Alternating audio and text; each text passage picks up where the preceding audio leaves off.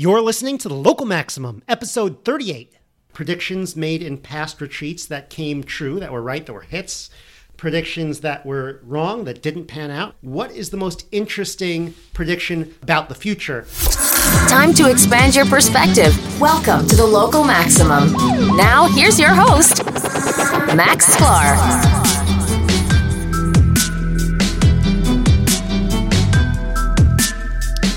Welcome, welcome to the Local Maximum.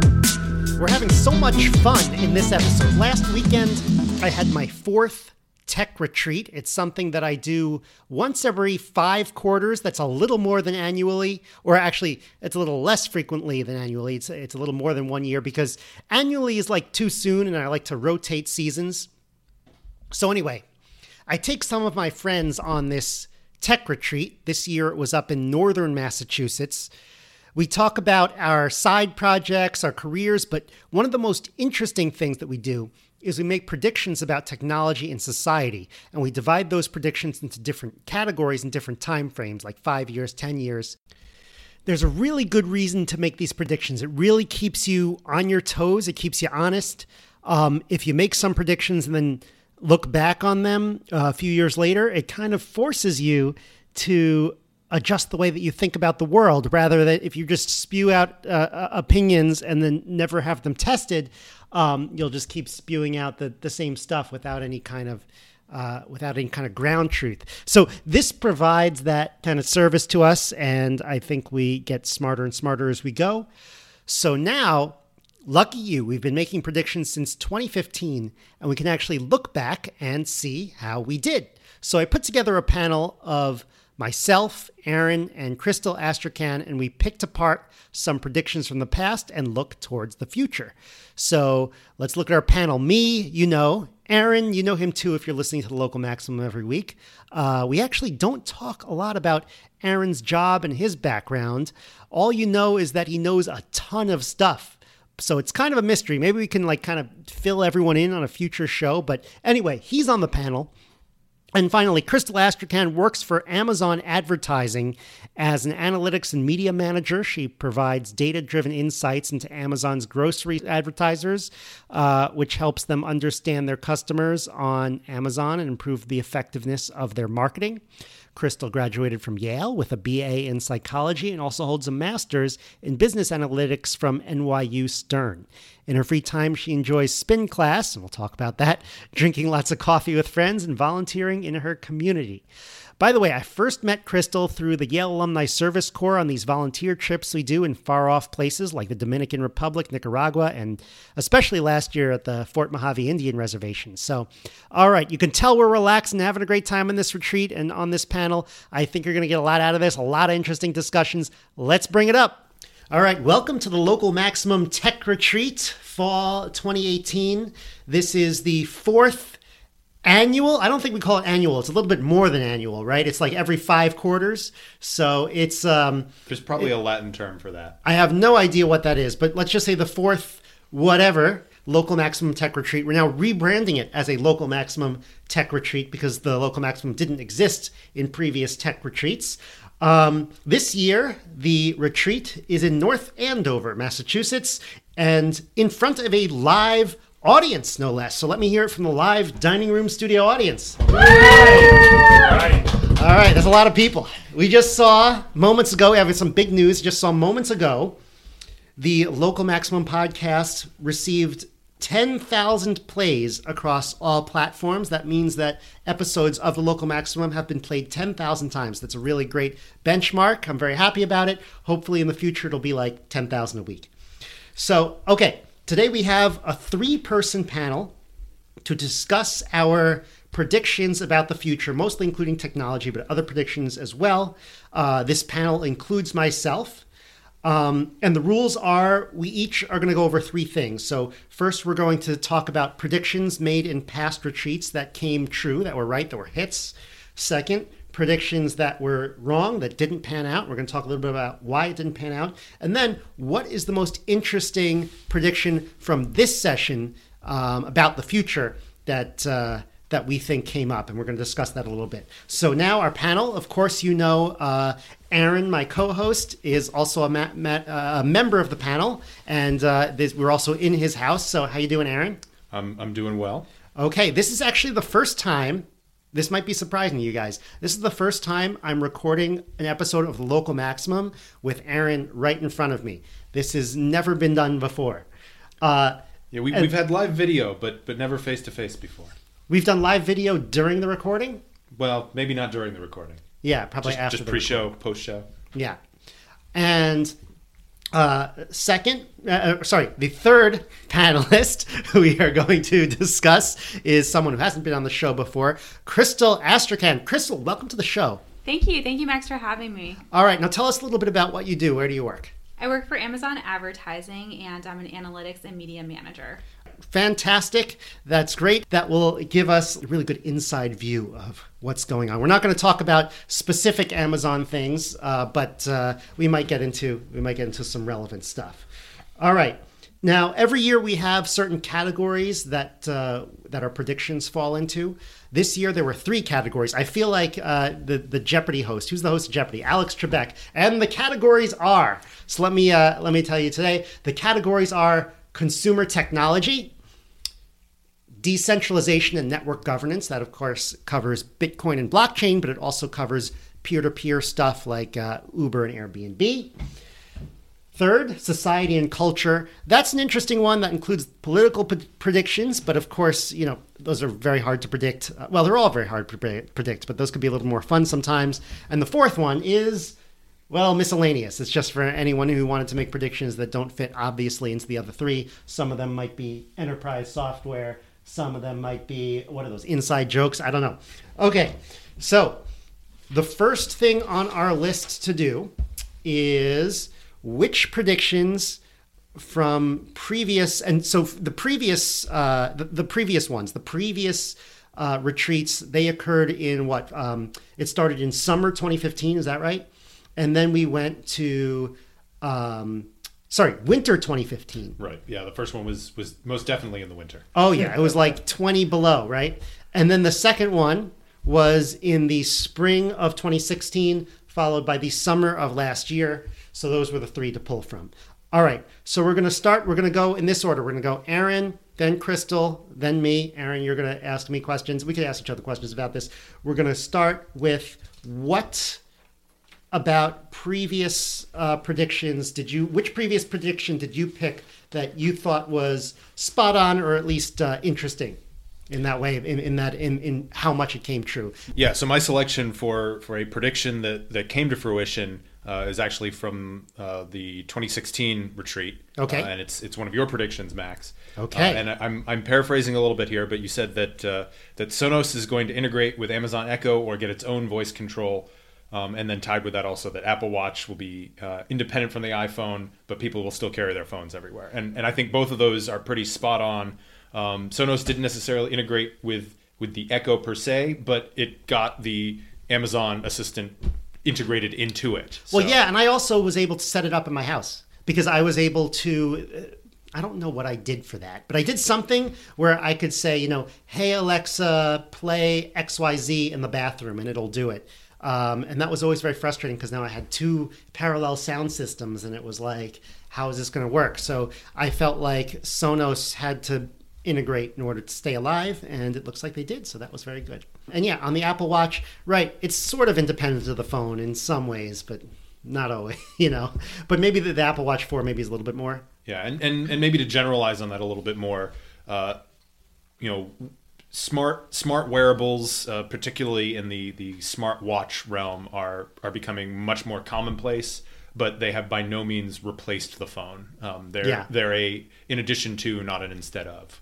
All right, Crystal, um, let's go with something you felt from a previous uh, one was right.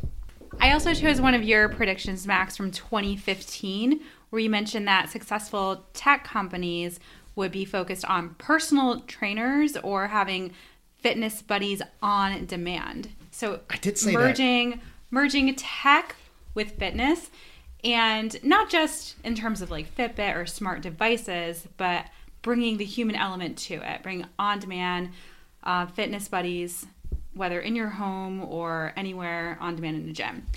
at around the same time, Peloton became very successful.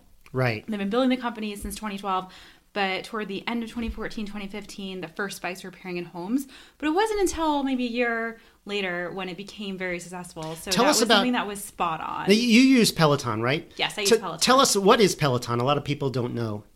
Peloton is a company that offers spin classes at a studio in Chelsea, and they also offer those same classes on demand in the in homes um, nationwide if customers purchase the the spin, the bicycle. So you purchase their bicycle, and then you kind of tune into their class Right. as it goes. Okay. And the classes are both live and on demand. yeah. And can you connect with another person, like a, a, someone you know who also has one of these bikes? You can add and follow other users and see what they're doing. Okay, so it sounds like it's becoming very popular. I know they just installed them in the gym in my building, and it's becoming very popular. And it, you know, it's you could see it as a platform, like a jumping off point, where maybe they'll build more and more, uh, more and more of these social features Right. into it, which could be really cool. All right. And we'll get back to that in the third section. Okay, great. So I'll I'll kind of jump ahead to myself. I also predict picked one of my predictions, so I guess I was right three times. So uh, good for me. what, what can I say? This was not a random sampling. Yeah, although it's it th- this one was um, right, but not right of, enough. So in uh, in February of 2015, uh, the, this is a cryptocurrency pr- prediction. Um, in February of 2015, remember this was a time when the uh, value of Bitcoin had just tanked. It gone from 1,000 all the way down to 200, and it just been tanking and tanking and tanking and tanking. Everyone was like, "Get out, get out, get out!" So I said, by the year 2020, so so this one was actually for you know a, a a year and a quarter from now, but I'm gonna I'm gonna talk about it. It said Bitcoin much more valuable. It could hit two thousand dollars, which was like unheard of. And so it happens, you know, way more than that. I think the current price is what 6,500 or something like that. And a, a similar prediction I made last year is that the ICO craze, which is the initial coin offerings, these are people inventing new cryptocurrencies around whatever company, and, and they're trying to sell their coins and make money off it. And so there was a ICO craze in 2017. Maybe this was an easier hit because it was the market was heating up maybe a little too much where it was like, okay, a lot of this is vaporware, a lot of this is going nowhere, and people are making way too much money that kind of makes sense. But I, I predicted that the ICO craze would die down and some survive to become real businesses. Well, yes, some have survived, which become real businesses or, you know, um, remain to be seen. But um, there's definitely a lot of innovation in that space. I, I assume there are a lot of uh, I don't know if zombie coin is is the is the term or not. But That could be a good term uh, to, to coin if to uh, you know. But but to- I, to I imagine there are a lot the of, pun. of Being launched this Halloween. Yes, a lot of cryptocurrencies out there that that were launched with with great intention, but uh, have either become worthless or or just aren't being traded anymore. Oh, sure. Oh, sure. And well, Dogecoin is still there. It used to be number three, but they kind of purposefully tanked it. They just wanted to be fun, so they keep on just printing more and more and more. And then not printing, but you know, the the creation schedule is so high. I think that the price just remains down, so it can't. Well, so is is it that they've crashed, or is it just that everybody else well, not everybody, but the the big names have continued to grow, and Dogecoin has just kind of stayed where they were, and so it, I think may, maybe relative yes. But if you think about it, a coin based on a meme, I mean, how long is that going to last? Although who knows? You know, there there have been know. coins based Yes. on things that that seem a lot more stable. Which Whatever happened to there used to be a Kanye West. Whatever happened to that one? I do not know if that's still around. I don't want to look it up, but maybe I'll. Uh, I am shocked that that was not a topic of discussion in the recent Oval Office. Uh, It should have been. Yeah, he had his own coin. Um, yeah, no, there were a lot of zombie coins. Actually, a lot of people have noticed that if you go to CoinMarketCap, CoinMarketCap.com, um, that's the website where you kind of see this, the quote stock market of all the coins. You can see all the current uh, prices, and it's ordered by market cap, so roughly the most important one to the least important one. And you look at it from four years ago, and you look at it from now, and you see that most of the ones in the top ten from back then are not in the top ten anymore. Uh, the only ones that remain in the top ten maybe are well, Bitcoin, of course, and like uh, Litecoin, perhaps. Ethereum started out when it, when it came out, I think in 2014. It started out in the top 10. It's still there. It's been number two for a while. Uh, but uh, um, yeah, uh, there's been a lot of changing of the guard, so to speak, in that top ten. Um, which is which is interesting. There, there used to be, I, I, guess, I can compare it to the top ten apps, the top ten websites, where when this technology came out, that was in flux quite a bit. And now, if you look at the top ten websites now versus five years ago, it's actually roughly the same which is you know or even apps. Apps maybe five years ago it was jumping around a little bit but it doesn't change as much as it once did. We're, we're due for a new paradigm shift in in those spaces. Absolutely absolutely. All right let's go into the one that's more fun or you can learn a little bit more from and that is the predictions that were sort of wrong. Um, all right, from the past, Aaron. Why don't we uh, start with you? Okay, so I'm I'm going to be merciless here. Uh, I've I've chosen one of my own predictions from yeah. the, the so did I. summit. So I didn't choose one of your predictions either. That would have been if we like all chose yours. That would have been uh, a little bit wrong. Oh, go for it. So yeah, win- winter of 2015, um, and and to set the stage. Uh, so this this was. Uh, just as uh, well, maybe not just as, but, but, we were in full swing of uh, the conversation surrounding the the eventual 2016 presidential election. Bernie right. Sanders and Hillary Clinton were were out in the campaign trail. They were already in it. Trump they, was not there. He was he, was he not there? He certainly wasn't at the front of the pack by. But, any was means. this in 2015? So this no, this was, February. He did not announce oh. until June. Well, so but but this topic doesn't doesn't even involve him in the slightest. Okay. Uh, so my prediction at that point was that community college, uh, so so that that by by now, uh, community uh, community college two year degree would be free, but also functionally useless. Uh, so what did you mean by that? Well, so so by free, I, I meant there was a lot of talk about how uh, m- several Democratic candidates were talking about plans to make college education either free or or heavily subsidized. And, and it seemed almost a foregone conclusion that one of those several plans would come to fruition. Um, and, and my assertion was that if, if there is no uh, no financial cost and and very little opportunity cost to someone to get a two year degree, uh, they're going to be m- much in the same way that simply having a high school uh, diploma used to be a signifier of something and would could allow you to get a a uh, a, a, job in a, a, career with opportunities. Right. Uh, but but it had eventually evolved to really you need a college degree to to get into certain fields. Yeah. I think that uh, if if you made the two year degree free and removed those barriers to, to entry, uh, it would cease to be a, a market indicator to, to prove that you're qualified okay. for really anything. Okay, so what what do you think about your prediction now? What well, I think actually they did introduce some of this in New York so, State. Some, some states yeah. have made progress along this path, and, and I I don't know.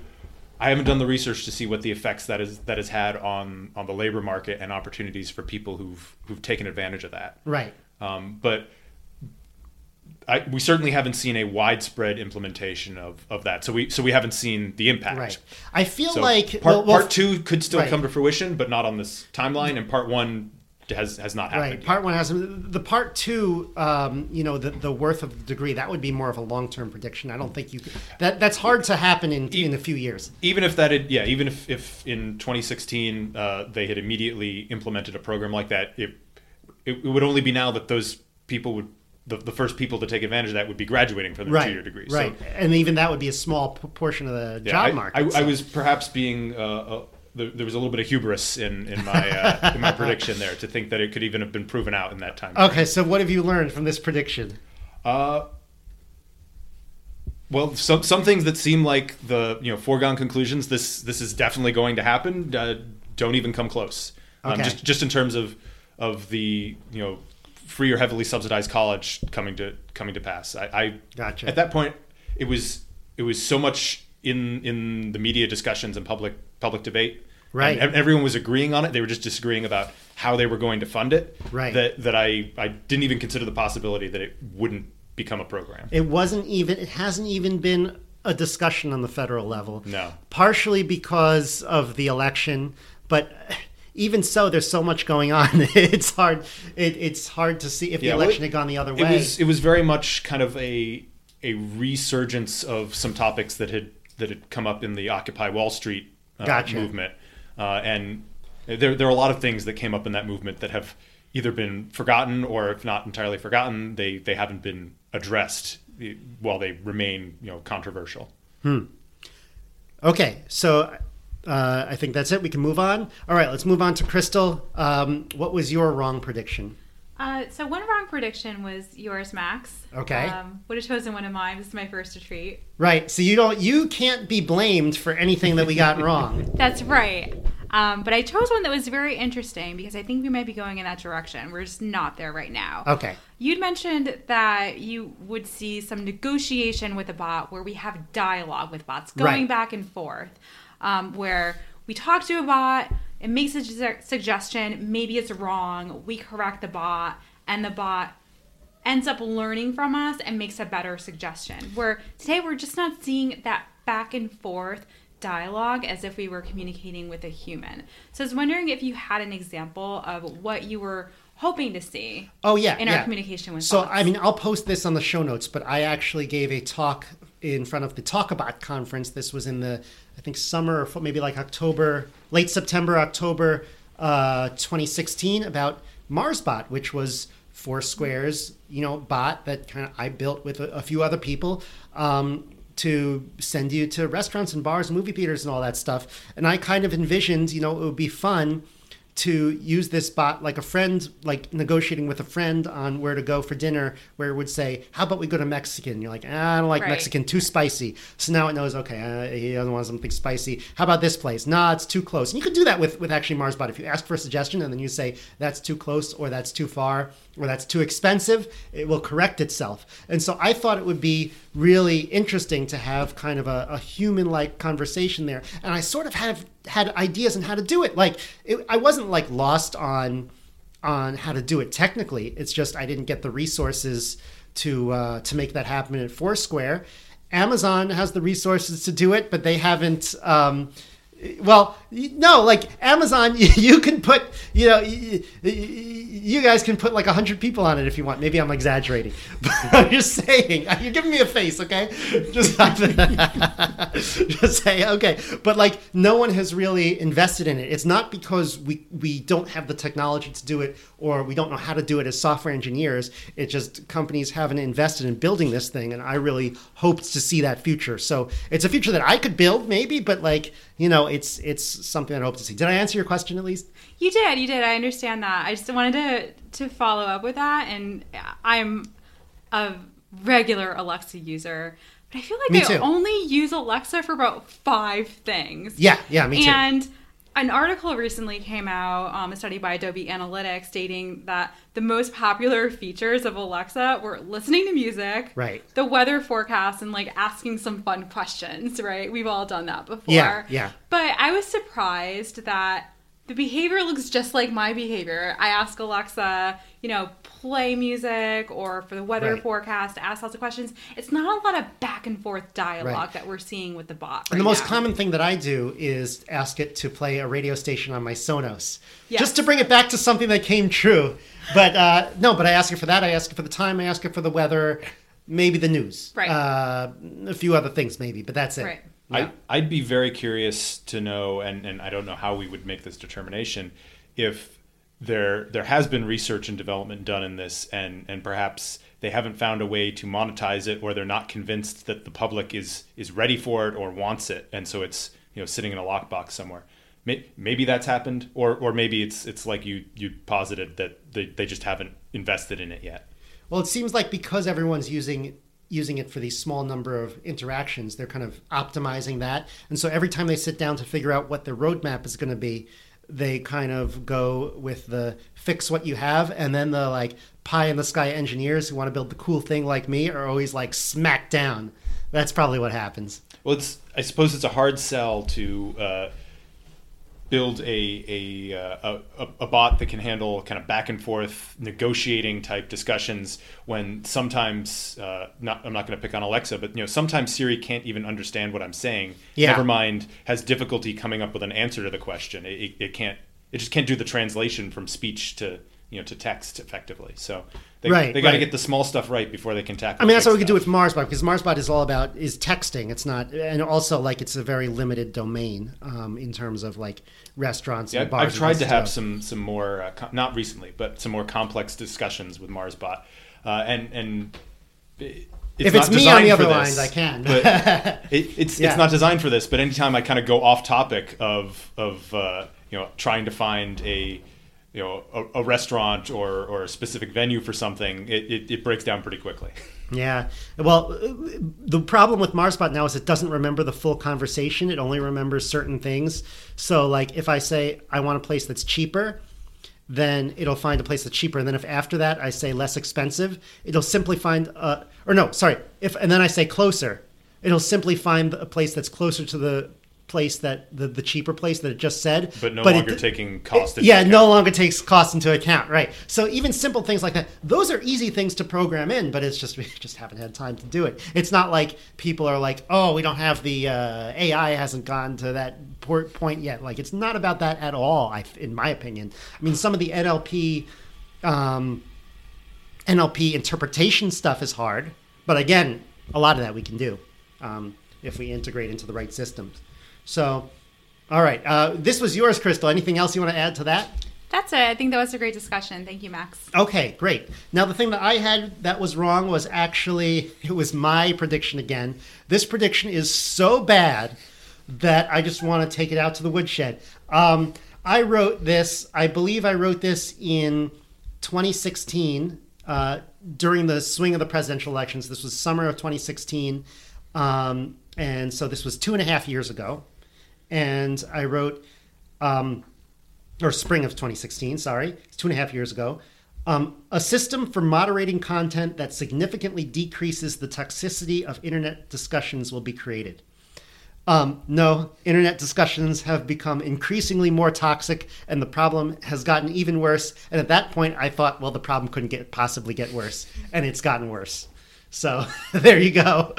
Uh, If, if there's anything we've learned from from watching horror movies, it's you you never say what's the worst that could happen. Right, right. So this is actually it's interesting because this is something that I thought about on my um, sabbatical, and I think I talked about that with you, Aaron, in what is it, episode thirty-two when you questioned me about what I was working on in the last six weeks, which are coming to an end in two days. So it's back to Foursquare for me. But um, this is something that I thought about, and I kind of came up with. Uh, I sort of sketched out a potential solution called subjective tagging. So maybe we'll talk about that in a future episode. But I'm just thinking about it. I'm just whiteboarding it. Nobody's actually come out with a good solution yet. There are a few systems that I like better than others. I kind of like. I kind of like some of the things Reddit does, where it has different communities that are very different, but some of the discussions on there, you know, still get a little, um, I don't know, insane. But uh, but I, it's better than than Twitter or Facebook because I know what to expect based on which subreddit I go into. So I feel like I, I like that one a little better. But yeah, that was that was wrong to the nth degree. I, would you guys agree? I don't know. That's certainly the the way I I see it now. Um, but it's it's it's tough to tell whether we're really more toxic or not. Yeah, it, it certainly hard to measure. that way. Yeah, Yeah, yeah, yeah. Um, well, the problem certainly hasn't been fixed. I think we can agree on No, that. absolutely. And with with all these, um, you know, social networks thinking about who we're going to ban, is it good to ban people, and all that being uh, big topics of the discussion all across. You know, it's topic of discussion on this podcast, but it's not just us. It's like podcasts all across the. Uh, there's no blogosphere podcast, like the podosphere. I don't know, but whatever it's called. Um, you know this has been discussed uh, quite a bit on the on the internets let's just call it that. Um, so you know i, just uh, i don't want to say for now in the future you know what could it possibly get worse? Like it can but i don't know. Like of course it can. I don't know. Maybe it maybe it will get even darker before it gets better.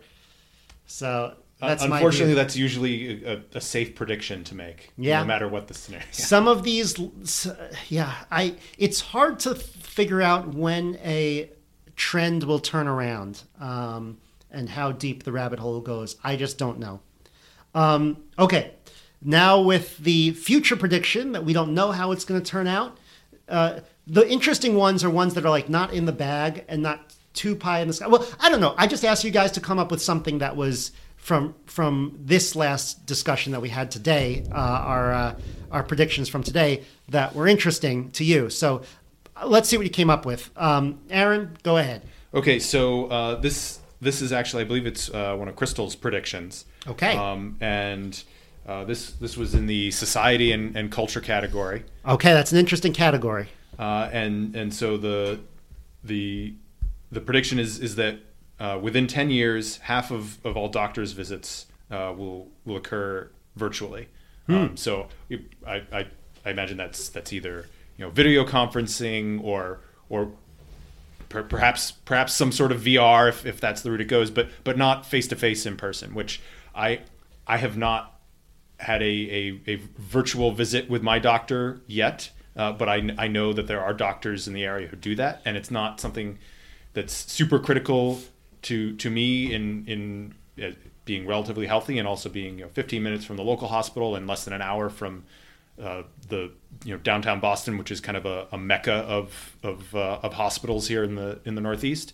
But there are definitely parts of this country and parts of the world where uh, you you may not be able to access the kind of specialist or care you need in in the window you need face to face, and so this could be a huge a huge game changer for for those kind of communities. Yeah, well, I noticed doctors are well, they're just coming into the 21st century now. Some of them, like I've noticed that doctors are now more available by email and that sort of thing. So that's not a virtual doctor visits, but there's a lot of follow up questions are very important because you know it's always very tough when the doctor says, "Do you have any questions about what I just said?" and then you kind of say maybe you have a few questions, but you have way more when you get home. So Oh, there's always that awkward uh, situation where if, if you get some sort of tests or labs run, Yeah. and they call you and say we have results for you, you should call the doctor. And so can't you just tell me? And so no, we can't tell you. You know, I can't tell you over the phone. I'm only the the uh, the assistant in the office, or or well, I can't tell you over the phone. You need to come in. Or well, could couldn't you just email it to me?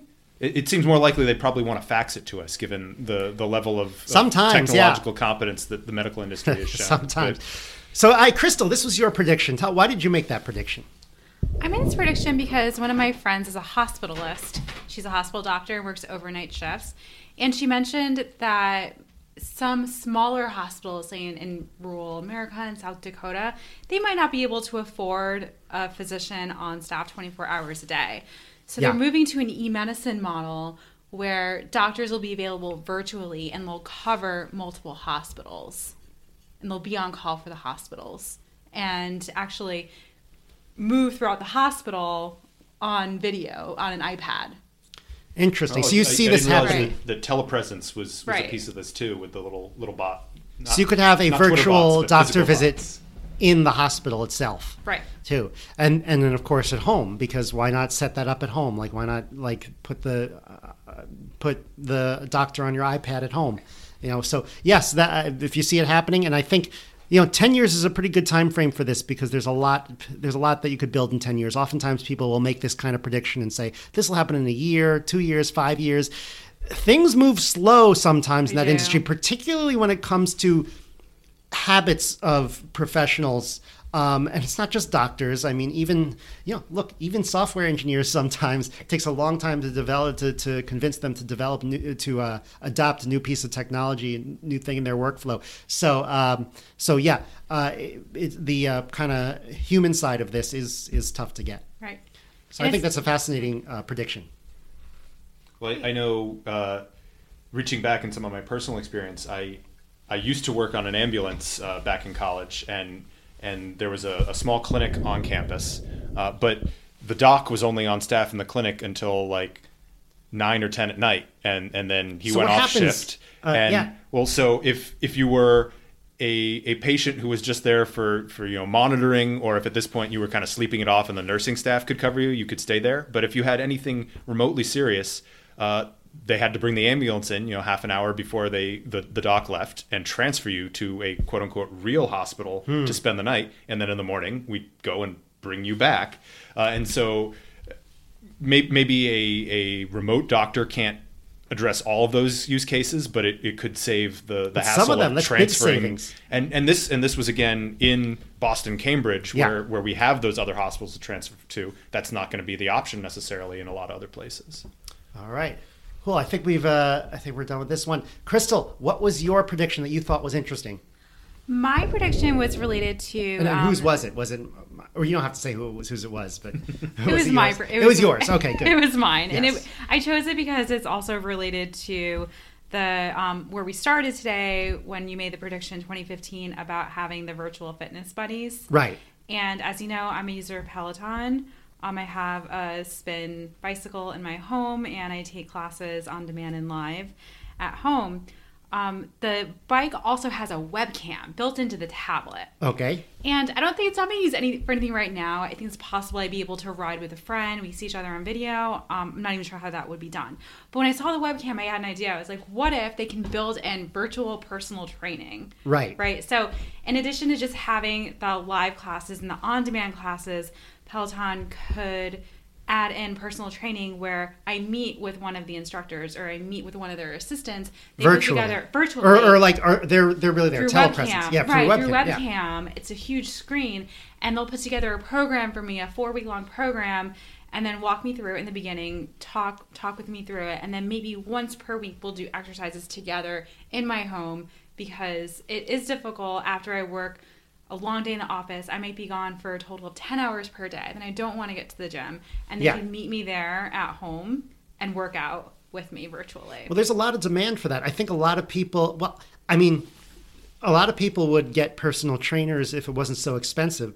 And by reducing costs, you can increase the number of people with personal training. I think a lot of people would like that, and a lot of people would like personal fitness, you know, you know, help. Um, Right. You know, fitness is a problem in this country and across the world.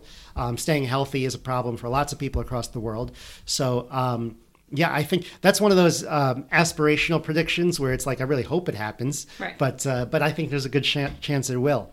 That, that's actually what I was thinking more along the lines of when you when you brought up in the uh, in the initial predictions that went right uh, discussion of, of, about kind of virtual personal trainers because I've I've done a couple of things either through uh, what was it there was something on on my old Xbox 360 that uh, the Kinect could watch you while you were doing exercises and, and guide you Kinect. through stuff That was when I was in grad school. That was the future. and and and there's also uh, I think it's it's now Nike uh, was it Nike Training Club uh, it, it's an app and, and it'll it it'll design workouts for you and guide you through them and there are videos and audio cues but but it's it's really only a slight step away from our parents' generation of you know a workout video on VHS that you pop on the TV and, and hmm. work out along to. Yeah. Whereas having somebody who's actual a real live person observing and giving you feedback on your performance, that's a whole nother level. That's really that. helpful because I know I do a lot of things when I work out, and I have a personal trainer sometimes who helps me with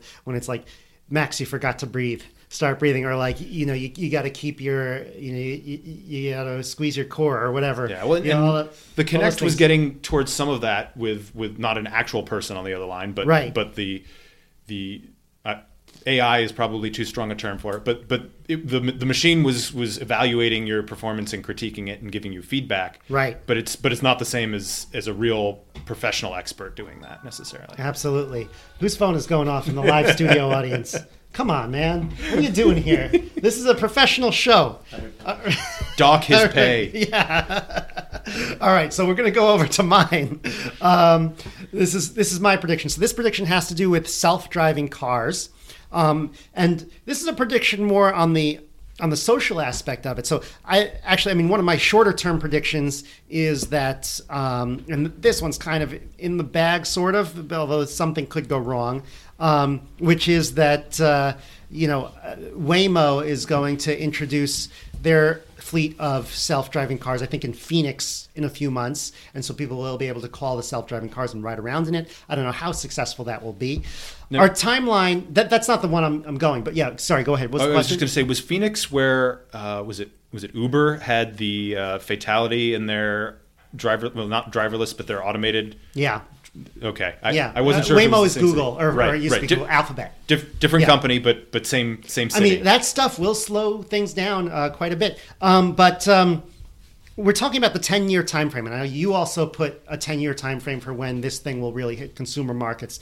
So I have another prediction for 10 years, and it's with self driving cars and unfortunately neglected infrastructure in the cities, which I hope doesn't come true, but I think it might.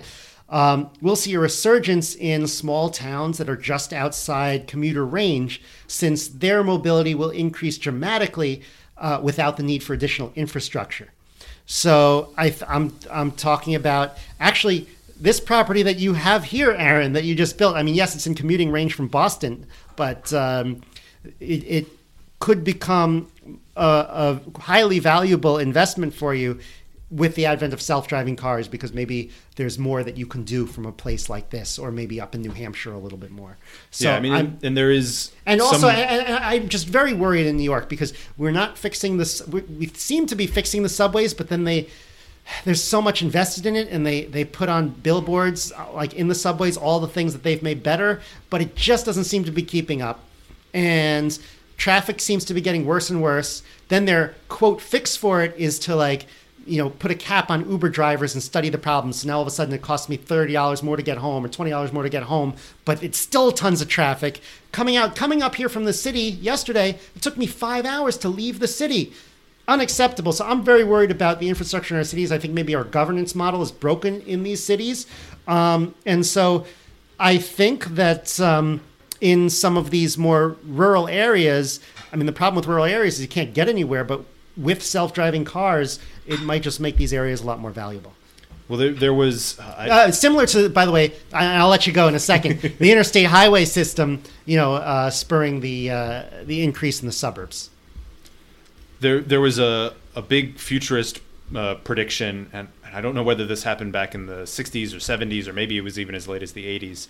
Uh, but they were saying that with the advent of the helicopter, uh, Yeah. that was going to change the way America lives because everybody can, you know, if you've, you've got a decent sized lawn, you can take off from your helicopter and fly into the city or wherever it is you need to work, and then at the end of the day, fly back out. And obviously, that that never came to be on on any reasonable level, except for perhaps the most uh, perhaps the most obscenely wealthy people uh, to, Yeah. to use that. But but there were a lot of a lot of people futurists at the time looking at the helicopter and saying be, much like, in, much in the 50 way that the interstate Yeah. system transformed America, the helicopter is going to transform it all over again. Hmm. Uh, so may, maybe they were off in what the technology that was going to trigger that was and, and the timeline, but the, the Yeah. effects could be something we're seeing down the road. Yeah, we'll see. Uh, Another thing I find interesting about this prediction, I certainly don't think it's one that's in the bag. Um, and so that's what makes it interesting. It's something that I could definitely see happening based on current trends. I don't know, but yeah, we'll see. Um, anything else on that? All right, anything from our live studio audience? Thank you again to our live in studio audience. All right. Uh, I want to thank our panelists. Thank you, Aaron. My pleasure. Thank you, Crystal, for coming on the show. Oh, thank you for having me, of course. All right, that's a wrap. Thank you guys. That was Tech Retreat, local maximum tech retreat, uh, tw- uh, fall 2018. All right, now we're going to cut for watermelon.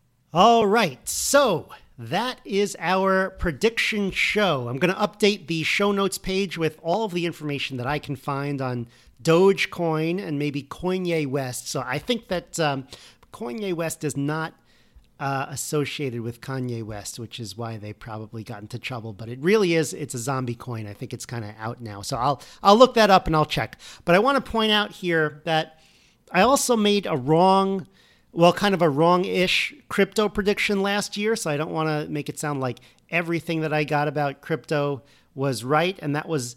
Uh, that the infighting about Bitcoin governance would not be resolved, only delayed. Um, and I guess maybe I could say that's technically true, but at the time, there was this huge internal fight going on about whether to increase the Bitcoin block size, which increases the number of transactions that Bitcoin can handle for every 10 minutes. And this was, you know, dividing the cryptocurrency community. And the people who didn't want to change it, they wanted to keep it at one megabyte. Uh, they wanted to keep the main ledger of who owns what thin. So let's say you have like a map of the world detailing what country owns what. If I could use this analogy, you want to keep it simple. If you want to know about all the subdivisions within each country, then you go to another map or an atlas. So it's kind of the same thing here. If I could use that analogy, you keep the Bitcoin transactions thin, and to do more, then you go on to a second layer. And then there are there's the other group of people who just want to uh, you know grow it indefinitely, and they were in group two, and these two groups were at each other's throats. So I kind of I guess I was technically right, like I said, that it wasn't resolved, quote resolved, but I thought that you know by this time the fight would look pretty much the same. I should not have predicted that. It turned out that you know Bitcoin split into two coins, Bitcoin and Bitcoin Cash, and if you owned Bitcoin before the before the split, before the fork, then you own both coins. And so it would be like if there was a big fight in the United States and we split into two countries, and you ended up with citizen, citizenship in both countries, but you can, you know, uh, you can renounce one, so you don't have to pay taxes to both countries. And now both coins are duking it out in the marketplace, and that is a resolution in a way. And personally, I think that the the multi-layer people, which is the mainline Bitcoin, is going to continue to be dominant. But look, I really underestimated the ability of these crypto systems to deal with these kind of governance disputes. And you know, you can call that resolution ugly, you could call the fight ugly, but if you think about it, you know, it's really not. It's kind of it's downright elegant that you could just fork a coin like that. So that's amazing. I think it's really telling how much I'm underestimating progress in the cryptocurrency field, even though even though I've been an optimist. Okay, so focus questions for this week. What do you think about the predictions that we gave for the future? That's uh, three of them. Uh, number one, within 10 years, half of doctors' visits will be virtual. Number two, within a year and a quarter, eh, let's give it two and three years, uh, virtual, there'll be virtual fitness training with live instructors, either from Peloton or elsewhere. I mean, obviously, you could, you always talk about these things like obviously you can Skype someone in, but like something organized, you know, through a, through a, a company or, or web service. And then three, the rise of the outer suburbs as self driving cars come out and urban infrastructure can't keep up with rising demand. So, what do you think about those predictions? And of course, if you have any of your own predictions to add to this, I'd love to hear it. Uh, localmaxradio at gmail.com. Let me know. Have a great week, everyone. That's the show. Remember to check out the website at localmaxradio.com if you want to contact me, the host or ask a question that I can answer on the show, send an email to localmaxradio at gmail.com. This show is available on iTunes, SoundCloud, Stitcher, and more. If you want to keep up, remember to subscribe to the Local Maximum on one of these platforms and to follow my Twitter account at Max Sklar. Have a great week. Feel, feel the power. And she said, I don't care what you say, you're gonna